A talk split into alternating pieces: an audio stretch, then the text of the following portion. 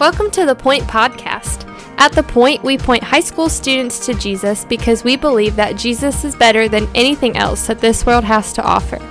We hope that this podcast is an encouragement to you in your walk with Christ, but that it does not replace the time you're already spending with the Lord.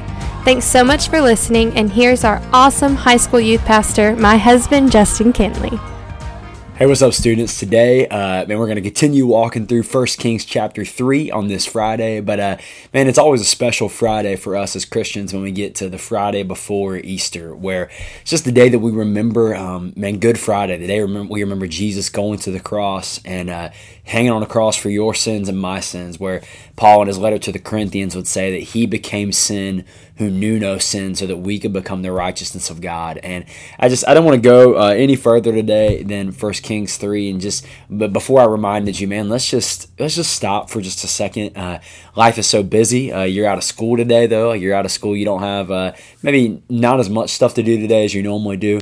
Um, just stop. And I remember when we went back through uh, that spiritual uh, disciplines section during life groups where we were talking about all these spiritual disciplines.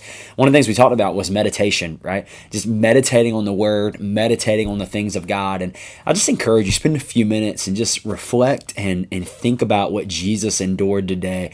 Not, not for his sin, not for his wrongdoing, but for your sin and for mine. And uh, let's just think about that for a second, um, reflect on that, and just worship the Lord for, for the punishment and the penalty that he bore on our behalf. And uh, that should be a great reminder to us today, and it should make us want to worship and love Jesus just a little bit more when we consider what he's done for us and what he continues to do. But But we are going to continue to walk through First Kings three and just keep walking through this book. And uh, it's one of the more famous, uh, probably famous chapters maybe in the Bible. Uh, it's a story that a lot of people know. Um, maybe, maybe you don't know it, but a lot of people do know this if you grew up in church any at all. But uh, God appears to Solomon in this dream and basically tells Solomon, you can ask for anything, right? You can literally ask for anything. What do you want? And I'll give it. Now, how many of you just right now, you would say, that would be awesome if God said that to me, right? Like if God showed up and said, what do you want? I will give you anything. I think all of us would be like, man, that sounds like an incredible thing. And you could probably think about like, you know, a million dollars, a billion dollars, uh, you know, a time to slow down, like anything, right? Well, what's amazing is what Solomon asked for when you read this section is Solomon, this new king of Israel, following in the footsteps of his dad, David, he asked for wisdom. He asked God for wisdom. He just says, God, I just want wisdom on how to govern. I want wisdom on how to rule.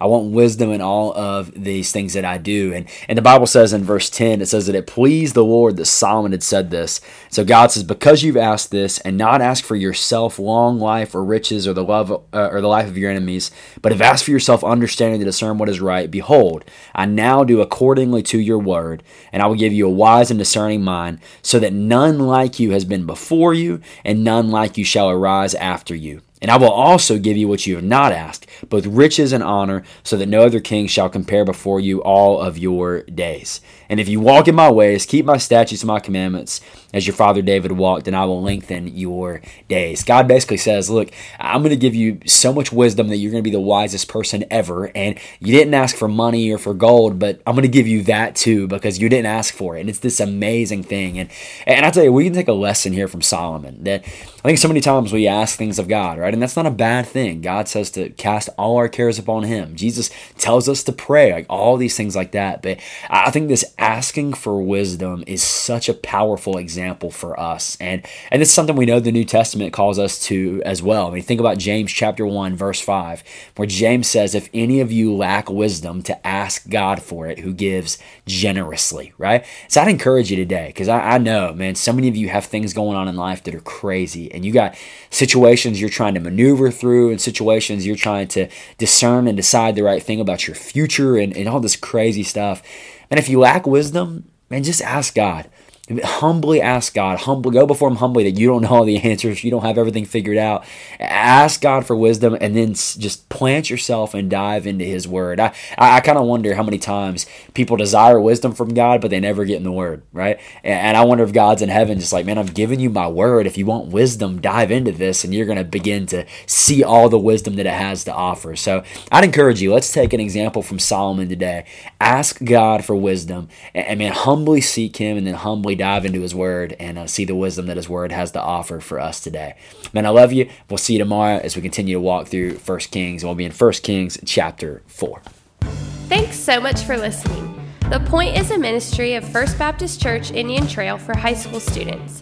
We offer life groups every Sunday morning at eight, nine thirty, and eleven o'clock. And we meet on Wednesday nights at six fifteen. For more information, you can go to our church's website at f b c i t dot org.